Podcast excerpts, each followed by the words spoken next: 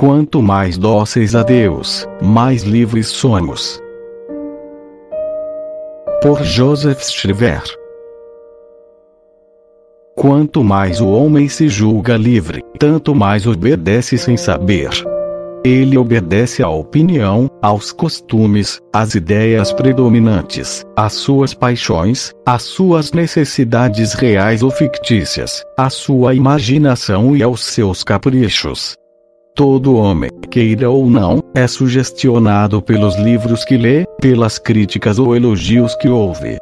Assim, a maior parte dos homens, julgando-se livres, não passam de escravos.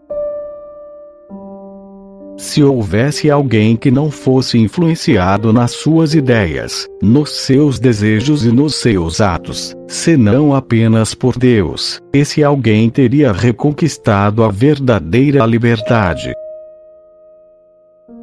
Se tu permitisses a Cristo, que vive em ti, de se apoderar inteiramente da tua vontade, tu serias completamente livre, tão livre como o próprio Deus.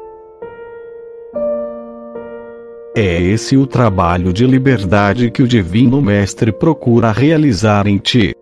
Com seu auxílio e à custa de amor, tua alma deve escapar de todas as cadeias que o pecado, o mundo e tuas paixões forjaram para tua condenação.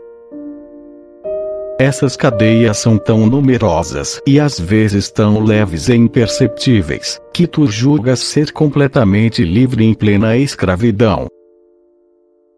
Sem Cristo Jesus, tudo são trevas e erros. Livre é aquele que obedece a Deus. Perfeitamente livre é aquele que lhe obedece em todas as coisas. Se alguém obedecesse em tudo, exceto em um pequeno ponto apenas, recairia sob a obediência de outra criatura, porque o homem é essencialmente um ser dependente. Portanto, permite que Jesus estabeleça em ti o seu reino perfeito e indiscutível. Para isso, sê dócil às suas ordens e às ordens de seus representantes. Sê, portanto, obediente,